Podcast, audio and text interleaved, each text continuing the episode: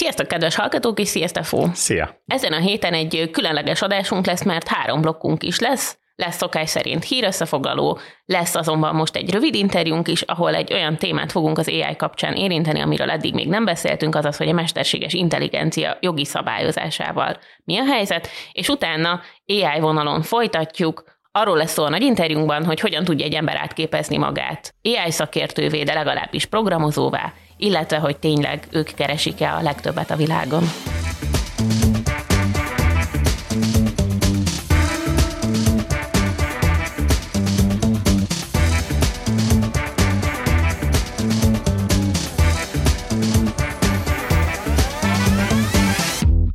Stefó, te hogy állsz az utcán viselt papucsal? Én kevésbé szeretem, meg valami őszintén én inkább szandálos vagyok, de zoknit ne húzzanak hozzá. Vagy várjál, papucshoz lehet?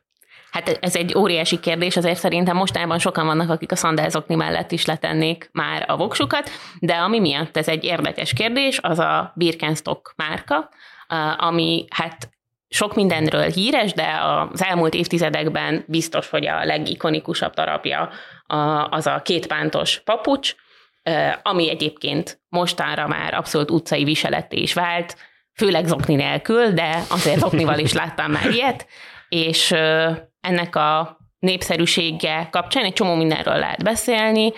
Amerikában a 70-es évek hippi mozgalmához köthető, és azóta így mindig voltak felfutásai. A 2010-es években például a Vogue magazin francia kiadása az öt legikonikusabb divat termék egyikének választotta, wow. tehát hogy az előző évtizedben is nagyon meghatározó volt, a közelmúltból pedig a Barbie filmben volt egy nagyon sikeres Azt nem kampánya. Még. A jelenet, ahol előkerül ez a papucs, ez a Matrixot idézi, az úgynevezett furcsa Barbie nevű szereplő tartja föl a főszereplő sztereotíp Barbie-nak a választási lehetőséget, hogy a Barbie világot választja vagy a való világot, és a Barbie világot szimbolizáló rózsaszín magas sarkúval. Szemben áll a Birkenstocknak a barna papucsa. Akkor ez egy elég jól elhelyezett termék. Igazából hogyha a Taylor Swift vette volna fel, talán csak akkor szólt volna nagyobbat. És esetleg Taylor Swift a Barbie movie-ban, igen, igen, valószínűleg lehetett volna Az még egy jó árukapcsolás, igen. Hova fokozni? E, ebben egyébként az is érdekes, hogy ugye a Barbie movie kapcsán nagyon sok márkának volt kollaborációja a Mattel-lel, de hogy szinte mindenki ugye akkor ilyen Barbie külön kiadást hozott, és, és rózsaszín termékeket, meg maximum pasztellilát kezdtek el rászórni a piacra, és hogy, hogy itt viszont egy olyan termékelhelyezés volt, volt, ahol, ahol, a, ahol nem kellett megváltoztatni az eredeti terméket. Szóval, hogy, hogy ebből a szempontból szerintem ügyesen kiemelkedtek a mindenféle plusz pénz közül. rákölteni, hogy barbis legyen, igen. Igen. Viszont ami miatt most foglalkozunk ezzel a márkával, az az, hogy a héten vonultak tőzsdére, és nagyon nagy várakozások előzték meg ennek a az egyébként nagymúltú 18. században alapított és nagyon hosszan német családi cégként működő márkának a tőzsdére vonulását. Az volt a várakozás, hogy a részvényeiket, azokat 46 dolláros áron fogják majd venni, és hogyha ez bejött volna, akkor 8,6 milliárd dolláros értékű cégé vált volna. A Birkenstock ehhez képest rögtön az első napon több mint 12%-kal esett a részvényeknek az ára, és, és így a, a cég már is csak egy 7,5 milliárd dolláros cég Csak. volt. Ugye is... a, a kedves hallgatók nem látják az idézőjelet, amit mutatok. Ez különben már csak azért is érdekes, mert amikor olvastam erről, még ez a tőzsdére lépés előtt volt, akkor pont azt magyarázta több elemző is, hogy nagyon konzervatív az árazása, ami azt jelenti, hogy nagyon óvatosan árazták be, hiszen ők azt mondták, hogy ilyen 49 dollárig is simán elmehetett volna, tehát hogy sőt, meg ajánlották is, hogy ez valószínűleg egy jó befektetés befektetés lesz, hiszen úgyis felfelé fog menni az ára. Ilyenkor adja magát a kérdés, hogy mi mehetett ennyire félre, hogyan lehetett ennyire felül lőni az értékét a cégnek is, meg a részvényeknek is, és nyilván mély elemzések nincsenek, mert ez még egy nagyon friss történet, de azon túl, hogy egyébként a piac elég bizonytalan, és és idén egész évben azért azt lehet látni, hogy óvatosan vásárolnak az újonnan tőzsdére vonuló cégeknek a részvényeiből. A, az egyik számszerűen kimutatható ok, amire már azért így rámutatnak, hogy hiába volt az elmúlt kilenc hónapban 20%-os pluszban a bevételük, a tavalyi évhez képest ugyanebben az időszakban a profitjuk az 20%-os mínuszon állt. Gondolom nőttek a gyártási költségek.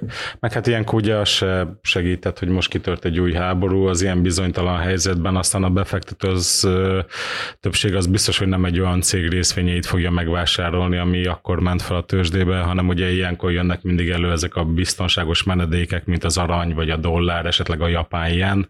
Ilyenkor azok általában jobban mennek, úgyhogy bár gondolom évekig tervezték ezt a tőzsdére lépést, ez Hát igen, vannak olyan külső körülmények, amiket nem tudsz Gyakorlatilag azóta tervezték a, a tőzsdére vonulást, amióta a francia luxusmárkákkal foglalkozó nagy, most már anyacégük megvásárolt őket 2021-ben, szóval igen, erre, erre régóta készültek.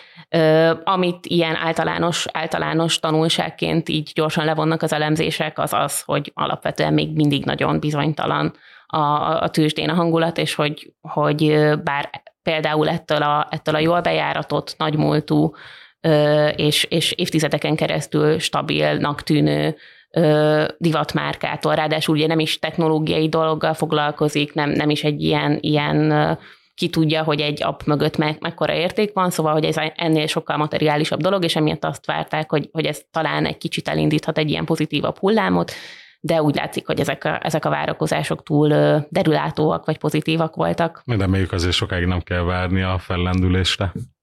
A téma, amit én hoztam, azzal át is nyerünk az AI tematikára. Remélem, te nem keresel állást, de ha keresnél...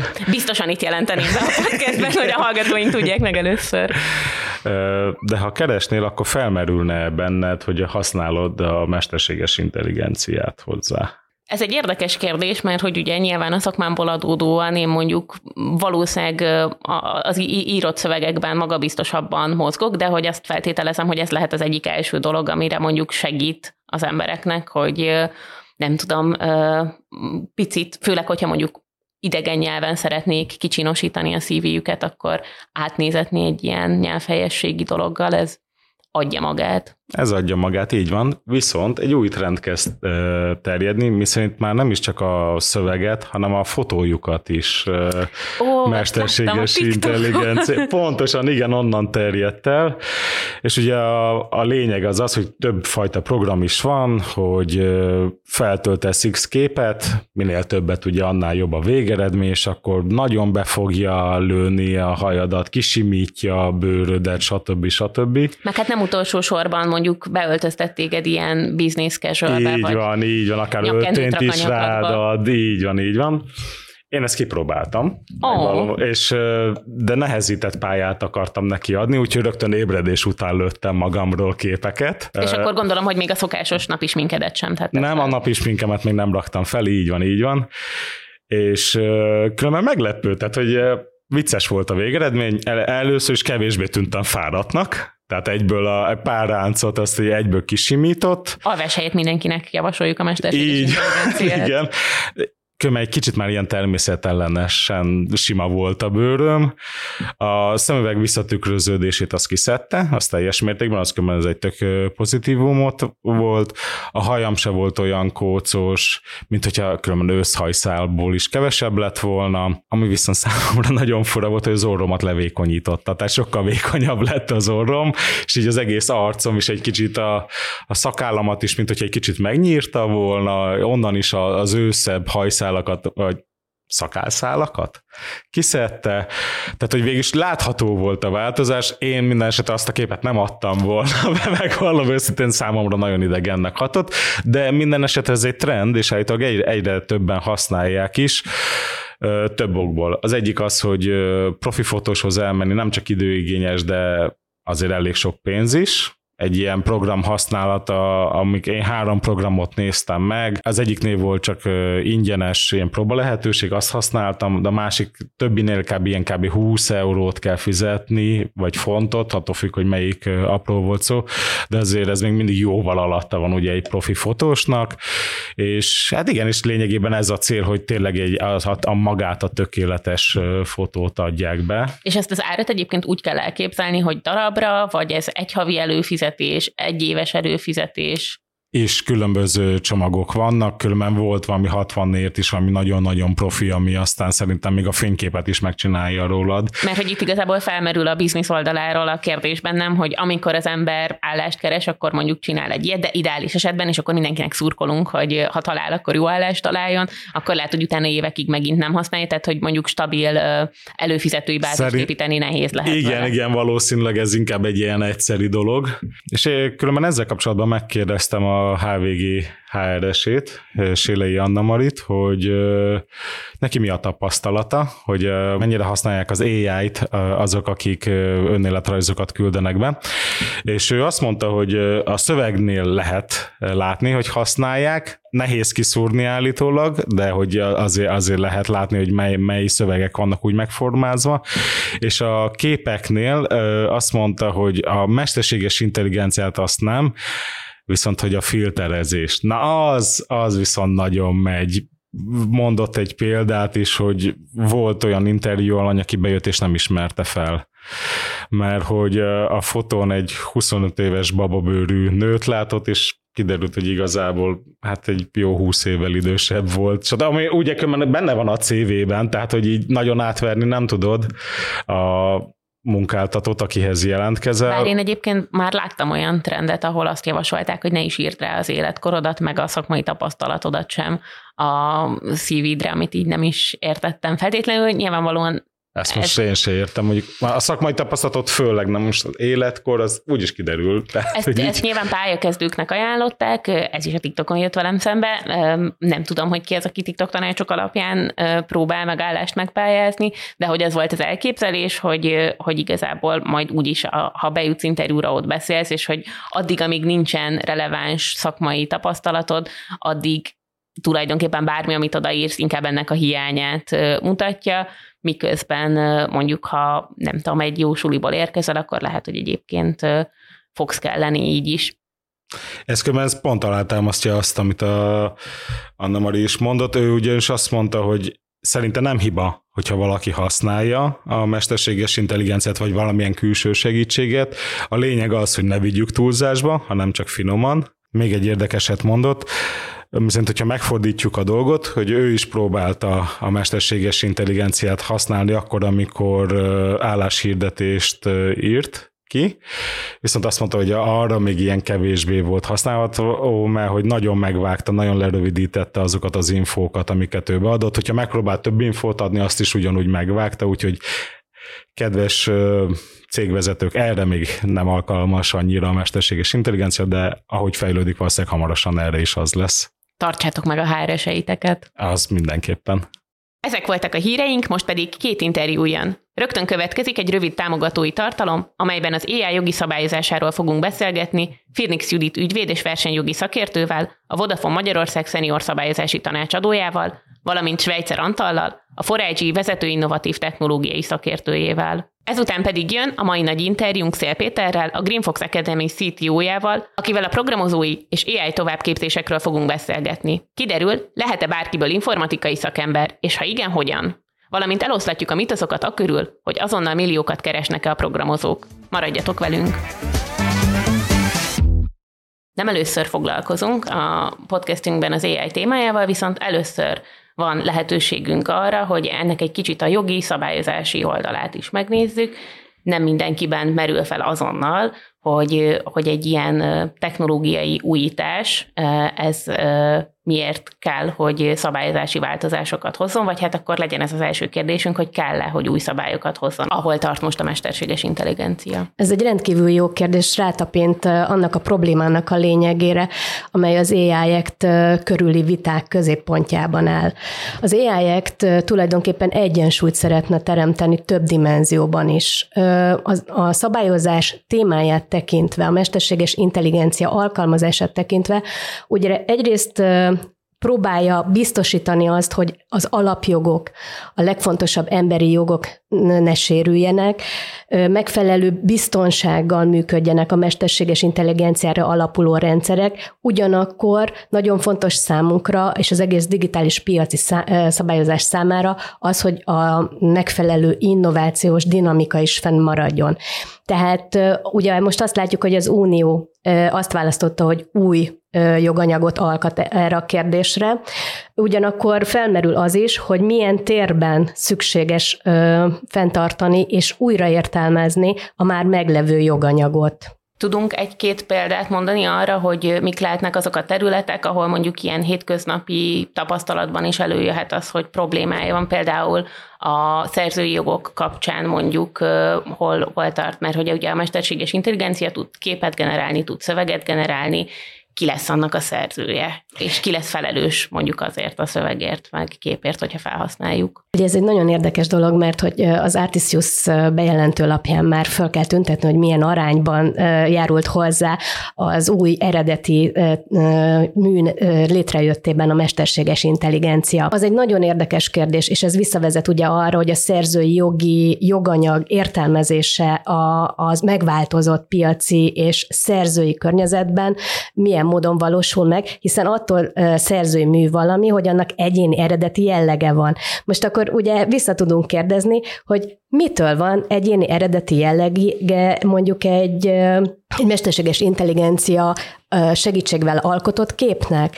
Tehát kérdezem én, ezt most én is kérdezem, hiszen én nem szerzői jogi szakértő vagyok, hogy egy eredeti prompt megalkotása, illetve mondjuk saját képek bepumpálása az egyébként interneten is elérhető képek körébe, az megteremti-e az egyéni eredeti jellegnek a, a, a bizonyítottságát. Erre nyilván majd meg ki fog alakulni egy megfelelő bírósági gyakorlat, akár a bírósági gyakorlat tapasztalataira épülő szabályozás is. Én ezt így látom, de szeretném tényleg jelezni, hogy én nem vagyok szerzői szakértő, de az alapkérdés az nyilvánvalóan adja magát. Ugye a technológia nagyon gyorsan fejlődik. Hogyha most kijön egy szabályozás, az mennyire lesz érvényes mondjuk fél év múlva? Lehet ezt garantálni, vagy ezt folyamatosan frissíteni kell majd?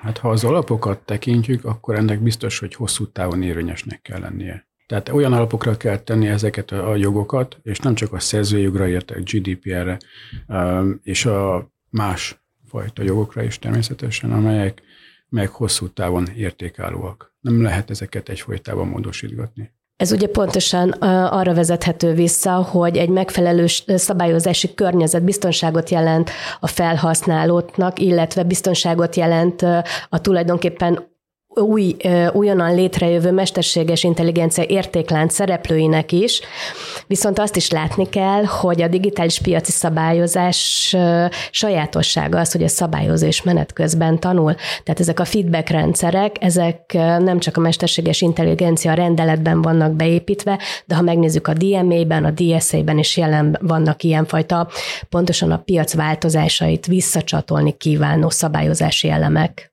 és hogyan lehet az innovációhoz hozzáállni, tehát mondjuk, hogyha egy technológiai cég szemszögéből nézzük ezt a helyzetet, amikor igazából nagyon gyorsan változik a technológia, ezt próbálja lekövetni a szabályozás, akkor mondjuk hogy lehet, hogy lehet erre készülni, hogy lehet az innovációt ehhez alakítani. Technológiai szempontból én azt gondolom, hogy egy megfelelő szabályozás egyrészt nagyon szükséges már, hogy megérkezzen, másrészt nem feltétlenül rossz, a jelenlegi hype szakaszt egy kicsit megpróbálja elnyújtani, és ezzel lassítani a technológia használatát, és ne adj Isten teljesen rossz irányba való fejlődését. Ugye nagyon fontos számunkra a szervezeten belül is az, hogy a mesterséges intelligencia szabályozásának is az egyik alap eleme és alapvető eszköze az elszámoltathatóság elvének az alkalmazása. Ez nem újdonság, hiszen ezzel a GDPR-ban is találkoztunk, de a szervezetek számára nagyon fontos, hogy megismerjék a trilógus szakaszába érkezett, tudomásunk szerint a véglegesítés szakaszában lévő mesterséges intelligencia rendelet szabályozási elveit, és elkezdjék kialakítani azokat a belső megfelelési struktúrákat, amelyek biztosítják azt, hogy a most fejlesztés alatt levő rendszerek, mire kijön a mesterséges intelligencia szabályozás, addigra legalább elvi szinten megfeleljenek az ott leírt alapelveknek. Köszönjük szépen. Köszönjük szépen a részvételi lehetőséget. Köszönjük szépen. Ahogy ígértük, itt van már velünk Szél Péter, a Green Fox Academy CTO-ja. Szia Péter, köszi, hogy jöttél. Sziasztok! Hello! Csapjunk bele a közepébe, azt szeretném kérdezni tőled, hogy bárkiből lehet-e szerinted AI szakember? Ú, uh, ez nagyon izgalmas kérdés, és előtte szerintem le kell bontanunk azt, hogy, azt, hogy AI szakember. Ez nagyon jó, mert ezt a kérdést írtam fel a jegyzeteibe következőnek. De akkor igen. igen, igen, és valószínűleg itt ketté kell bontani egyáltalán, hogy AI alatt most éppen mit értünk. Szerintem ez már, ez már egy izgalmas kérdés, hogy ki mit ért AI alatt, és hogy AI szakember alatt mit értünk. Ha jól sejtem, akkor, akkor most az AI alatt elsősorban azt értitek ti, hogy, hogy mondjuk aki a chat GPT-vel foglalkozik, vagy valamilyen GPT alapú Mm, mi nem feltétlenül mi szerintem. Mi már AI szakemberrel beszélgetünk Aha. ahhoz, hogy mondjuk legyenek ilyen fancy szavaink, mint machine learning, Aha. meg deep learning. Aha. De, Jó. és reméljük, hogy a hallgatóinknak is megmaradt ebből Aha. valami, de hogy igen, egyébként nyilván az ilyen chat GPT jellegű az, az biztos, hogy az átlag embernek ez fog igen, először igen, azért, jutni. azért gondoltam, gondoltam erre, mert hogy csak egy, csak egy ilyen érdekesség, hogy amikor kicsivel több mint tíz évvel ezelőtt jártam egyetemre, ugye akkor is, akkor is volt AI, de hát ugye nyilván akkor mást értettek AI alatt, és egy egyetemi professzor mondta ilyen kicsit viccesen, hogy AI-t mindig azt hívják AI-nak, amit eddig azt gondoltuk, hogy, hogy nem, vagy, vagy csak nagyon nehezen, vagy csak nagyon sokára lesz majd megvalósítható az informatikában. Tehát, hogy már hosszú évtizedek óta beszélünk AI-ról, most éppen az AI a, a chat GPT-t jelenti a köz, köznyelvben, azért, mert most ez, ez robbant be a, a köztudatba, de ugye, ahogy mondtátok, ugye machine learning az igazából több, több évtizedes eh, tudományterület, tehát hogy, hogy valójában igazából ilyen értelemben tudományos újdonság az, az nem egyik napról a másikra jött, csak a, a chat GPT robbant be a köztudatba.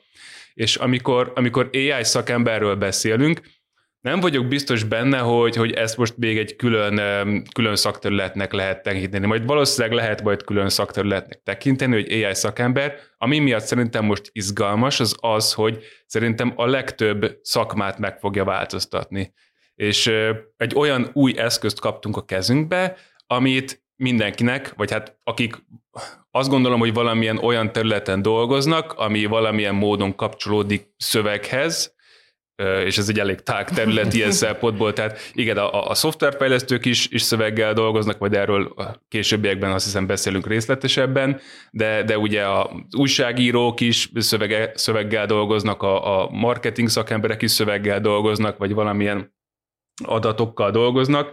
Azt hiszem, hogy, hogy minden, minden ilyen szakmát meg fog változtatni a, a chat GPT, vagy úgy általában ugye a GPT alapú technológiák és inkább az lesz az az izgalmas kérdés most, hogy hogyan lehet a leg, leghatékonyabban megtanulni ezeket az új eszközöket, hogyan, hogyan tudjuk úgy megtanulni, hogy mondjuk, hogyha én cégvezetőként gondolkozom, akkor hogyan tudom segíteni a, a csapatomat abban, hogy ezeket a technológiákat a lehető leghatékonyabban kezdjék el használni a saját szakterületükön. Tehát ez, a, ez az egyik irány. Milyen, milyen irányba, tehát nagyon sok irányról kezdtünk el beszélni, melyik, melyik irányba menjünk most Igazából el? szerintem minket most tényleg így az érdekel, hogyha mondjuk a cégvezetőt is említetted, hogy ő például bármelyik alkalmazottját elküldheti ugye egy ilyen képzésre, vagy mondjuk szerinted mi kell egy olyan, kell-e valamilyen alap, ami ehhez, vagy, vagy lényegében tényleg bárki belekezdhet. Tehát, hogyha Igen. mondjuk én úgy döntök most nulla képzettsége, nekem nincsen informatikus végzettségem, mm. matek, Igen. mondjuk szó-szó, nem vagyok hülye hozzá, mm. de azért nem a legnagyobb erősségem. Én elmehetnék, és sikeres lehetnék szerinted? Tehát azt gondolom, hogy, hogy neked is el kell, és lehet, hogy már használod is ezeket az eszközöket, és, és azt gondolom, hogy ezek az eszközök, ezek nem igényelnek komolyabb informatikai háttértudást, tehát itt arról van szó, gondolom akkor a, a hallgatóitok már, már ismerik, mert több adásotokban is volt erről szó, de hogy itt tényleg arról van szó, hogy, hogy egy, egy webes felületen szinte beszélgetünk a, ezzel az eszközzel. Tehát ilyen értelemben ez, ez bárki, bárki meg tudja tenni, és akkor az lesz a kérdés, hogy, hogy hogyan, hogyan használjunk, hogyan, hogyan teszünk föl nekik kérdéseket, hogyan elhisszük-e a választ, vagy nem hisszük-e a választ, hogyan ellenőrizzük, hogy ez a válasz helyese, vagy sem. Ugye ez is, ez is egy izgalmas kérdés, lehet, hogy erről is beszélgetetek már korábbi, korábbi podcast adásokban. De, de hogy ezeknek az eszközöknek a használata, ez, ez nem igényel uh, informatikai előképzettséget, bárki, bárki el tud menni egy ilyen, egy ilyen képzésre, és akkor már, már tudni fogja, hogy, hogy hogyan kell ezeket hatékonyan használni. Oké, okay, akkor forduljunk rá arra, hogy a programozással mit csinált a mesterséges intelligencia, hogyan használják a kódolók a mesterséges intelligenciát, vagy hogy egy kicsit provokatívabban Aha. akarom ezt megkérdezni, akkor mi szükség van arra, hogy még emberek írjanak kódokat, mikor Aha. tele van az internet videókkal, Igen. hogy a ChatGPT kész programokat dob ki neked néhány Igen. másodperc alatt.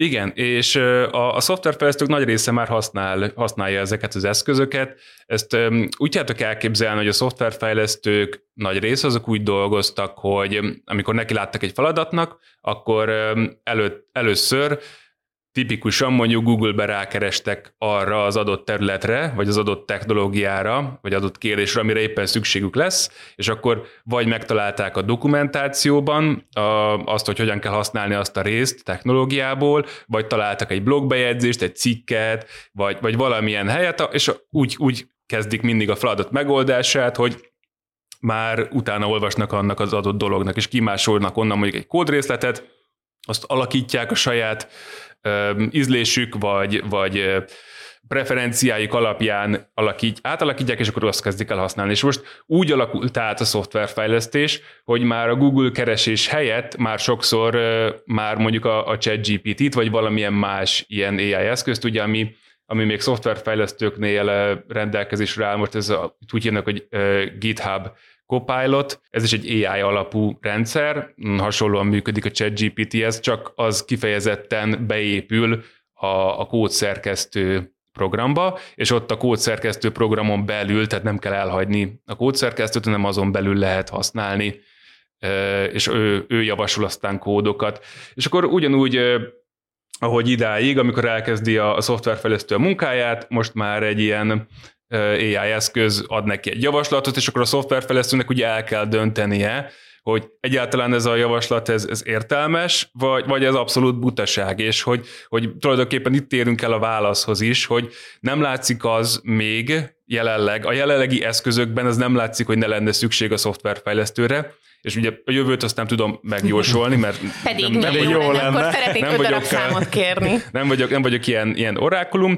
A mostani eszközök még, még nem tudnak olyan magabiztossággal eredményt adni, hogy ne lenne arra szükség, hogy ott legyen egy ember, aki vagy elfogadja, vagy nem fogadja el, és hogy ez iszonyú fontos, hogy ez továbbra is az embernek lesz a felelőssége. Tehát, hogyha a szoftverfejlesztőként okozol egy, egy hibát, és, és mondjuk több százezer eurós kiesés történik, akkor nem mondhatod azt, hogy hát bocs, a ChatGPT adta ezt a kódot, hanem te leszel a felelős. Tehát, hogy továbbra is az ember a felelős ahhoz, hogy tud értelmezni, hogy ezek az AI eszközök, ezek mit írnak ki, és hogy az helyese vagy sem, mert nagyon sokszor nem helyes, vagy, vagy módosítani kell rajta, ahhoz tudni kell programozni. Tehát továbbra is szükség van szoftverfejlesztőkre, még nem tartunk ott, hogy, hogy ne legyen szükség, vagy hogy egyáltalán kevesebbre legyen szükség, ez, ez se, nem látszik. Az látszik, hogy ezek az eszközök ezek felgyorsítják a szoftverfejlesztők munkáját, teljesen egyértelműen felgyorsítják azt, hogy most hány százalékban, abban lehet vitatkozni, hogy most 10, 20 vagy 30 százalékkal gyorsítják föl,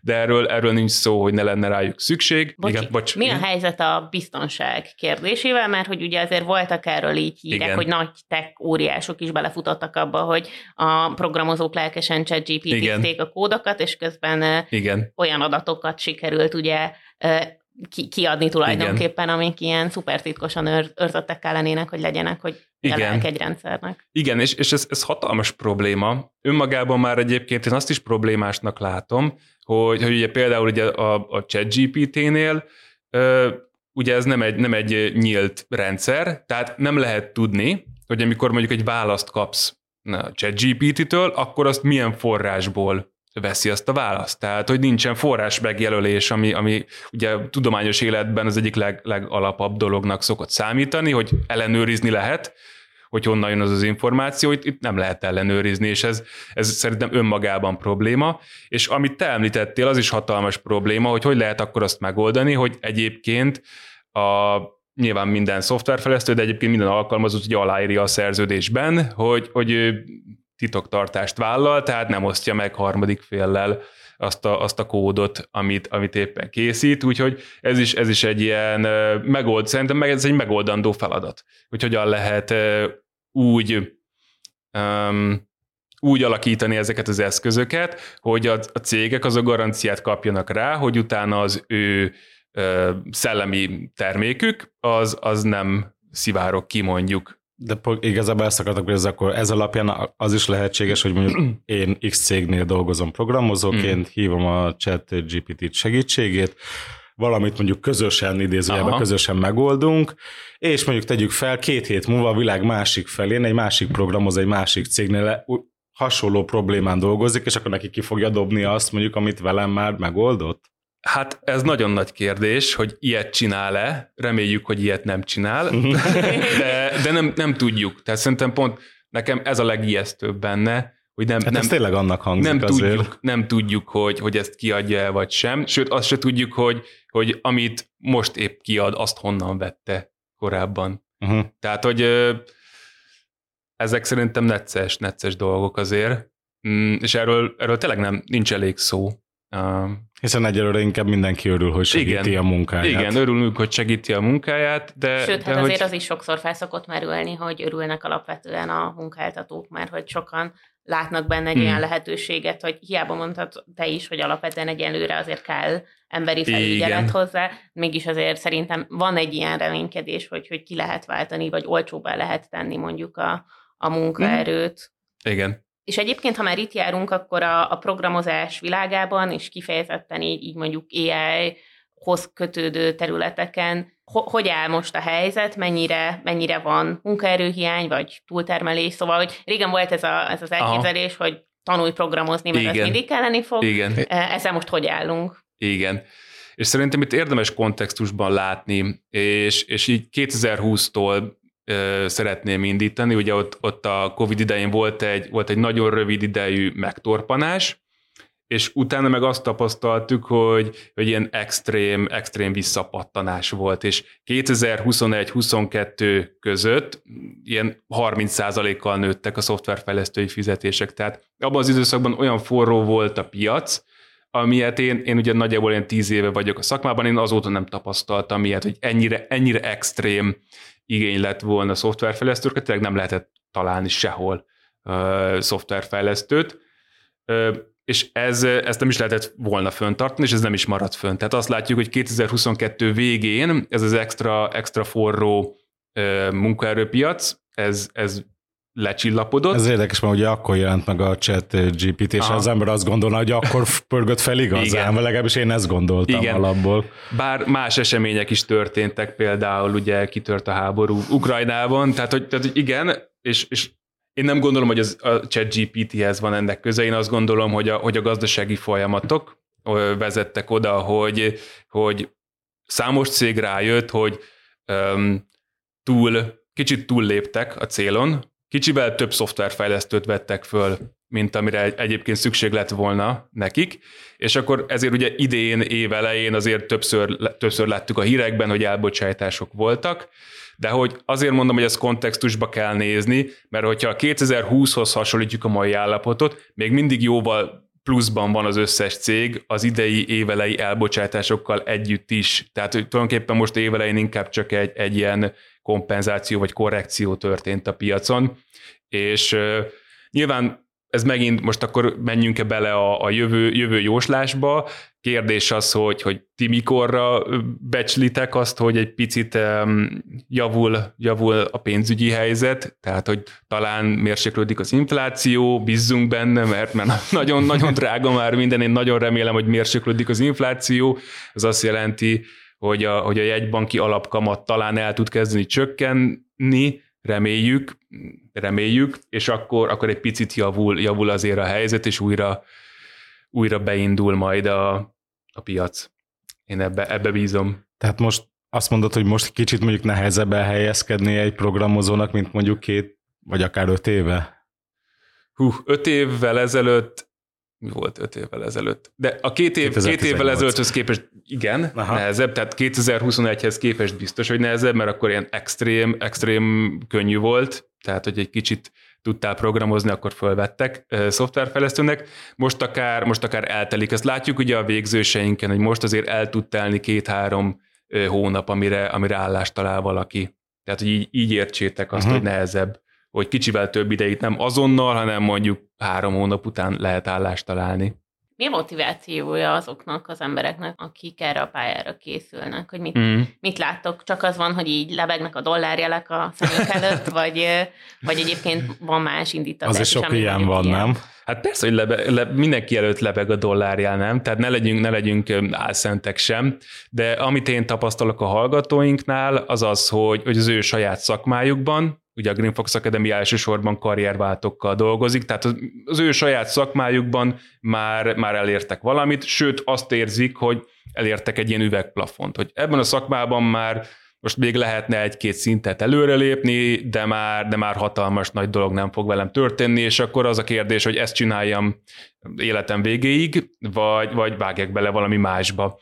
És, és nagyon sok hallgatónk, vagy igen, hát a, a jelentkezők, akik jelentkeznek a képzésre, azok természetesen egy, egy jobb életreményében jelentkeznek, kétség kívül a dollárjelek is megjelennek, de nem csak ez, hanem önmagában az is, hogy, hogy egy olyan karriert választani, ahol újra tud előrelépdelni, és van, van jövőképe igazából. Tehát ez egy, ez egy komplex dolog, amiben benne vannak a dollárjelek, a, a, az élethelyzeted, a, az előrelépési lehetőség, a, az, hogy milyen környezetben dolgozol, hogy, hogy azért a szoftverfejlesztők általában megbecsültek, és a munkahelyükön is jól, jól vannak úgymond tartva. És ezek, ezek mind-mind együtt jelentkeznek a motivációban. A Greenfox Academy-nél tulajdonképpen azt ígéritek, hogy bárkiből lehet programozó 5 hónap alatt. Most lehet, hogy egy kicsit sarkítok, de mondjuk szó szerint azt, azt lehet olvasni a honlapotokon, hogy Aha. 5 hónap alatt el lehet sajátítani a programozás alapjait olyan szinten, amivel Aha. el lehet helyezkedni az IT-ben,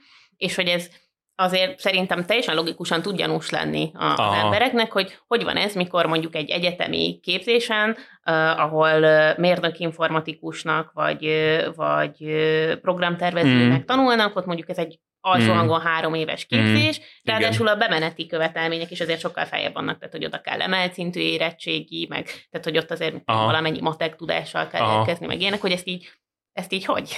Aha, és, és ez tök, tök izgalmas, mert azt hiszem, hogy azt nem mondjuk, azt nem állítjuk, hogy bárkiből lehet uh-huh. programozó, és volt, volt egy állítás a kérdésedben, hogy, a, hogy az egyetemre nehezebb bekerülni, és én azt érzem, hogy, hogy egyetemre könnyebb bekerülni a Green Fox Academy-hez. Azt, azt kell látnotok, hogy a Green Fox Academy-nél ahhoz, hogy bekerülj a képzésünkre, egy elég komoly felvételi folyamaton kell keresztül menni. Ezt jó, hogyha látjátok, hogy a jelentkezőknek nagyjából ilyen 20-25 százaléka kerül be hozzánk a képzésre. Tehát a... Ez... Min buknak el? Már bocsánat, hogyha lehet egy ilyen kérdés közbe szúrni, hogy általában aki még nem kerül el, az, az, az mi az a skill, ami nincs meg, vagy min, min, min szokott elbukni?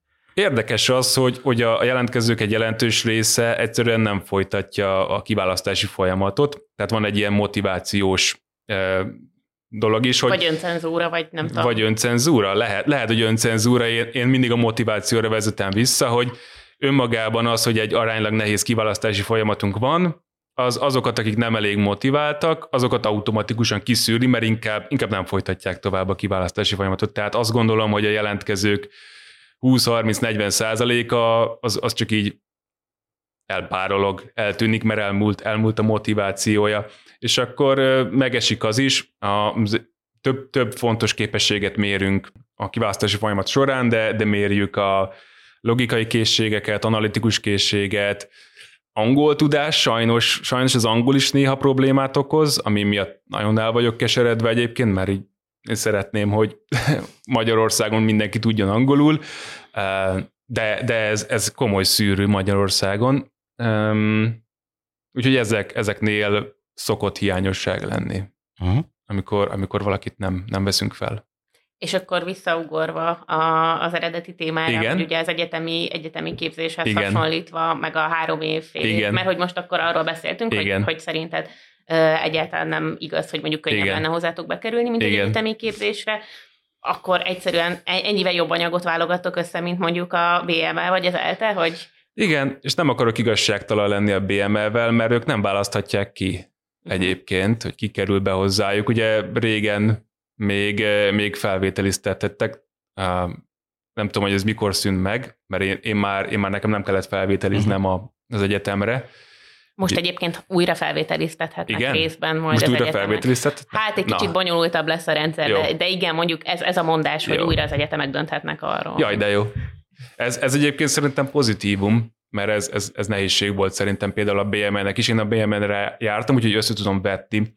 Um, ott ugye a, a képzésnek egy jelentős része az, az természettudományos alapok, matematikai alapok, tehát nagyon-nagyon sok fél év matematika van, tanulnak egyébként fizikát, tanulnak különböző mérnöki tudományokat, akik mérnök informatikusnak mennek, és ezek szerintem hasznosak, hogyha, hogyha valaki kutatással szeretne foglalkozni, és hogyha összekötjük mondjuk az eredeti témánkkal, ugye ez az AI, és itt kifejezetten, hogyha, hogyha valaki machine learning-gel szeretne, tehát gépi tanulással szeretne mm, foglalkozni olyan szempontból, hogy mint egy kutató, aki, aki machine learning algoritmusokat kutat, annak kifejezetten javaslom, hogy menjen egyetemre, tanuljon nagyon-nagyon sok matekot. Ugye itt, itt alapvetően statisztikai alapokra van szükség. Tehát nem, nem ritka az, hogy egyébként a, a machine learning szakemberek, akik kifejezetten ugye tudományos irányból jönnek, azok mondjuk statisztikusok voltak, vagy matematikusok voltak. Úgyhogy, hogy, hogyha valakit ez érdekel, akkor én, én kifejezetten javaslom az egyetemet. Ha viszont valaki szoftverfejlesztő szeretne lenni, akkor már nincs szükség erre a nagyon-nagyon komoly matematikai alapra, mert annyira fejlett, és, és megint csak visszautalok a, az eredeti témánkra, annyira fejlett eszközök állnak már rendelkezésre a szoftverfejlesztőknek, tehát tényleg úgy képzeljétek el, hogy miközben a kód szerkesztőben írjátok a kódot, maga a kód szerkesztő, és ez már évek óta rendelkezésre áll, tehát ez nem egy új dolog, a kód szerkesztő javaslatokat ad, és azok a javaslatok azok nem véletlenszerű, azt gondoltam, gondoltam hogy nem véletlenszerű javaslatok, hanem Pedig ott vicces is már, lenne. vicces lenne, hogy véletlenszerű javaslatokat ad, de hogy ott is már arról van szó, hogy, hogy gépi tanulás segítségével a maga a kód szerkesztő korábbi kódok alapján már javaslatot ad arra, hogy szerinte itt mi fog következni, milyen kódnak kellene itt lennie. Az újságírásnál se jön erről szól néha, nem? Hogy így feldobnak, szerintem a következő Igen. bekezdéshez kéne, hogy legyen. Igen. És lehet, hogy lehet, hogy van is ilyen, nem? Hát, Még nem tudok szerint, róla. Szerintem azért ennél egy kicsit bonyolultabb a hírírás, de lehet, hogy most ez messze vinne a témát. Lehet, szóval. lehet. Szóval, szóval hogy tényleg és most már nem az lesz a jó szoftverfejlesztő, aki nagyon-nagyon jól tudja a matekot, vagy, vagy nagyon-nagyon ügyes a algoritmusok terén, ez is fontos, de most már az lesz a jó szoftverfejlesztő, aki nagyon alaposan ismeri ezeket az eszközöket, nagyon jól tudja, nagyon hatékonyan tudja használni a kódszerkesztőjét, nagyon hatékonyan tudja használni akár ezeket az AI eszközöket, van egy ilyen tévhit szerintem a szoftverfejlesztéssel kapcsolatban, hogy maga, maga a kód írása a munka, és persze ez olyan, mintha az újságíróknak azt mondanánk, hogy az a munkát, hogy leütöd a billentyűt, de hogy valójában nem az a munkája az újságírónak sem, hogy leüti a billentyűket, nem, nem gépírók az újságírók, és a szoftverfejlesztők sem gépírók. Maga az a folyamat, amikor leütöd a billentyűt, az, az mondjuk 10%-a a munkának, és 90%-a a munkának az, hogy elemzed a problémát, lebontod kisebb feladatokra, kisebb feladatokat megpróbálod megoldani, és amikor végig gondolod az egészet, akkor írod le a kódot, és hogy ez az utolsó fázis, ez valószínűleg már ki lesz váltva teljes egészében, tehát egyre kevésbé lesz az, hogy neked le kell ütnöd a billentyűket, hanem már egy javaslatot fogsz kapni arra, hogy valószínűleg itt ezt a kódot akartad írni, mert ezeket a paramétereket adtad meg a problémád lebontása során. Mondtad, hogy ugye ez tévhit, hogy egy, egy programozó az elsősorban kódot ír. Igen. Hogyan viszonyult ehhez a tévhithez, vagy ChatGPT-nek mondjuk az ilyen közismerté válása, szóval hogy az, hogy az, hogy megjelent a köztudatban ez, mint a programozók által Aha. is használt eszköz, ez mondjuk növelte a hozzátok jelentkezők számát, csökkentette, észrevettetek-e bármilyen változást, vagy hogy befolyásolta mondjuk az ilyen karrierváltáson gondolkozóknak a perspektíváját? Nem, ez nem vettünk észre ezzel kapcsolatos változásokat. Az egyértelműen nagyon sok kérdést kapunk ezzel kapcsolatban, tehát hogy most már a, a jelentkezőktől, és nem csak a jelentkezőktől, hanem, hanem érdeklődőktől is már gyakran megkapjuk ezt a kérdést, hogy, hogy hogyan befolyásolja a, a ChatGPT, vagy AI, vagy, vagy akármi a, a szoftverfejlesztés, de az, hogy csökkentek volna a jelentkezők emiatt, ilyen, ilyet nem tapasztaltunk. És az sem, hogy ugrásszerűen megnőtt. Nem, volna. nem, nem, nem, azt se tapasztaltuk. Nem tudom, mennyire követitek azoknak a, a pályáját, akik nálatok végeznek, mm. de hogy tök jó lenne, hogyha tudnál mondani ilyen számokat, vagy arányokat arról, hogy nagyjából mennyien végeztek mm. már nálatok, és mondjuk ők, nem tudom, mm. mennyi idő alatt helyezkednek el, mennyi mm. ideig ö, maradnak mm. egyébként a pályán. Igen, igen, igen, abszolút. A, ugye három országban vagyunk, Csehország, Szlovákia és Magyarország, és itt ebben a három országban már több mint 1900 hallgatónk volt, és akik elvégzik ezt a képzést, azért vannak, akik lemorzsolódnak a képzés során, de akik elvégzik ezt a képzést, azoknak nagyon nagy százaléka, 90 százaléka az elhelyezkedik egyébként IT területen, és igen, tartjuk a kapcsolatot Mennyi időn belül, bocsánat? Ezt mindig, mindig hat hónap után csináljuk hat ezt hónap. a felmérést. Uh-huh. Tehát mindig azt mondjuk, hogy hat hónapot várunk, amíg addig helyezkedjenek el a hallgatók. Átlagosan egyébként két-három hónap alatt helyezkednek el, de, de valaki csak négy-öt hónap alatt helyezkedik el, tehát az, azért mondom, hogy az átlag az, az kettő-három, valaki gyorsabban, valaki lassabban, és mindig hat hónap után csináljuk ezt a fölmérést. Tehát aktívan egyébként kapcsolatot tartunk a, a végzett hallgatókkal. Ugye van a, van a Green Fox Academy alumni, közösség igazából, és rendszeresen eseményeket szervezünk velük, és mindig egyébként van a alumni kérdőívünk, amiben például azt is megkérdezzük, hogy ugye anonim ez a kérdőív, úgyhogy, úgyhogy válaszolhatnak arra, hogy, hogy mennyit keresnek most, és ilyen három, négy, öt év után ilyen, ilyen elképesztő fizetésekről számolnak be. Tehát, hogy három év után már, már, már reális az, amit a cikkekben most írogatnak, ez az egy millió feletti. Ez, ez sok, sokszor megjelenik sok cikkben.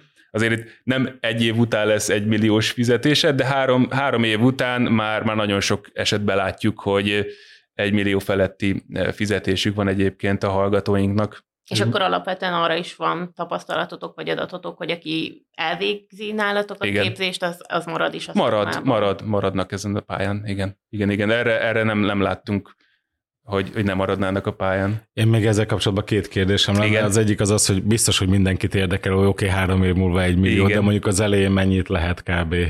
keresni. A... tudom, hogy cégtől függ meg, Persze. rengeteg mindent, de ezért igen. sávot talán. Igen, igen, igen, igen. A, az átlagos kezdőfizu, ami tényleg friss pályakezdő, junior, szoftverfejlesztő fizu, az ilyen bruttó 590 körül van az átlag. Bruttó. Uh-huh. Uh-huh. Bruttó 590 körül van az átlag. Ez a, ez a kezdő, és hogy igen, ez a kezdő fizu, ez nem túl izgi, de, de hogy a potenciál ott van benne, hogy pár év múlva szépen. Jó, csak mert szerintem egy csomó embernek az van a fejében, hogy én ezt elvégzem, és elmegyek három millióért nem, valahova izé nem, nem, nem. Az elején, az elején nem. Mindenki pályakezdő az elején. Uh-huh. Úgyhogy ez, ez benne van a csomagban, de pár évet beleteszel, akkor utána már, már nem, lesz, nem lesz problémád, azt hiszem. És a másik kérdés, amit még akartam ehhez kapcsolódóan, hogy ugye mondtad, hogy mondjuk nagyjából 90%-nak mm. sikerül elhelyezkedni. Igen. Arról van-e infótok, hogy mondjuk a maradék 10, az a, ő miért nem, hogy ez motiváció miatt, vagy egyszerűen... Mm. Igen, és hogy igen, ezeket mindig megkérdezzük, mert nekünk is iszonyú fontos, hogy mi történt velük, és nincs egy adott minta, hanem, hanem sok, sok apró történet van, vannak ebben emberi történetek, Persze. hogy, hogy valamilyen tragédia történt a családjában, vagy, vagy van olyan, aki előfordul ilyen, hogy igazából nem annyira tetszett neki, és visszament az eredeti szakmájába, tehát ilyen is volt, de, de ezek mind, tehát hogy nem ilyen nagy átlagban nincsen egy minta, hanem sok egyedi történetek vannak elsősorban. Én még egy dolgot ezzel kapcsolatban, Igen. hogy a kor az mennyire Igen. számít, mert ugye most csomóan mondjuk, oké, okay, 40 évesen még mondjuk, de 50 évesen mondjuk egy ilyen junior programozónak Igen. lenni, ez nem tudom mennyire vonzó. Tehát, hogy ez, ez jelenthet-e mm. bármilyen akadályt, akár a cégek részéről, Igen. hogy én azt gondolnám, hogyha egy cég programozót, akkor Igen. lehet, hogy inkább ilyen friss, fiatal elmét keres, nem? És hogy van előnye, hátránya, igen. Tehát, hogyha, hogyha friss fiatal elmét keresel, annak az az előnye, hogy, hogy friss fiatal, de akkor ne, neked kell megtanítanod azt, hogy, hogy mi az a munkahely. És hogy szerintem a mi, a mi partnercégeink az, azt szokták visszajelezni, hogy azt szeretik nagyon a végzős hallgatókban, a Greenfox végzettekben, hogy, hogy már már tudják, hogy mi az a munka, tudják, mi a munkavilága, hogyan kell viselkedni egy munkahelyen, és hogy valójában ilyen szempontból az, az még előny is, hogy nem, nem 21 évesek kerülnek ki a, a Green Fox végzettei közül.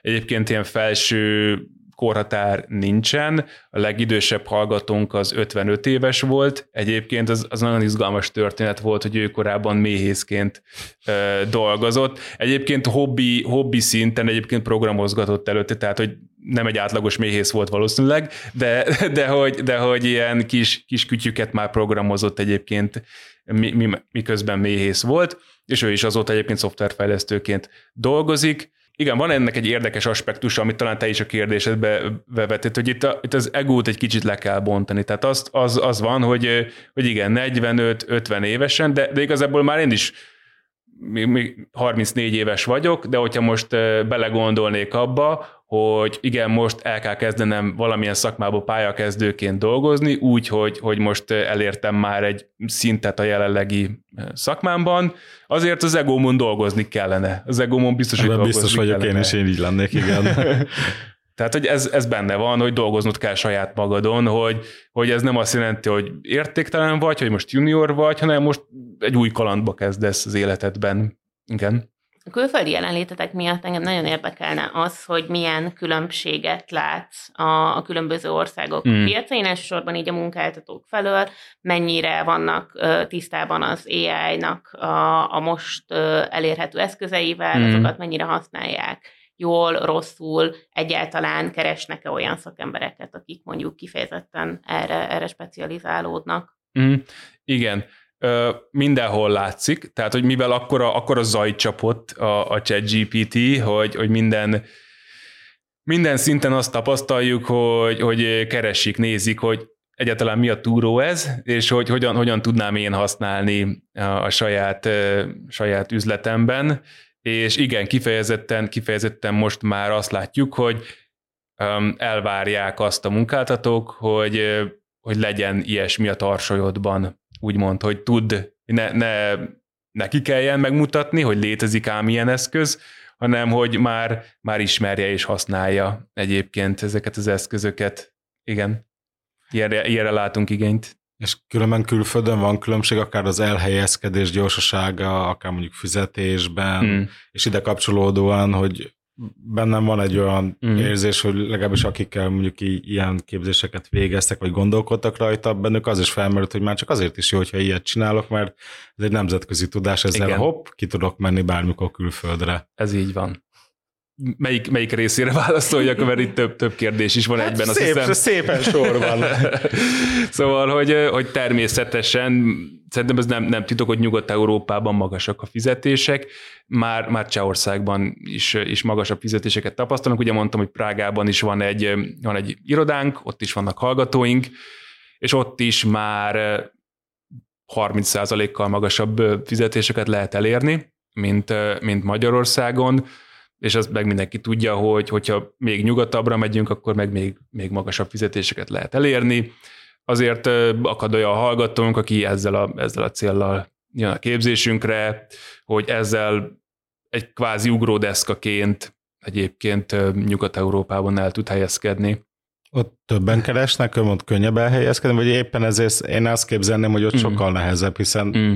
úgymond a ezekből a régiókból mindenki inkább oda akar menni dolgozni, nem?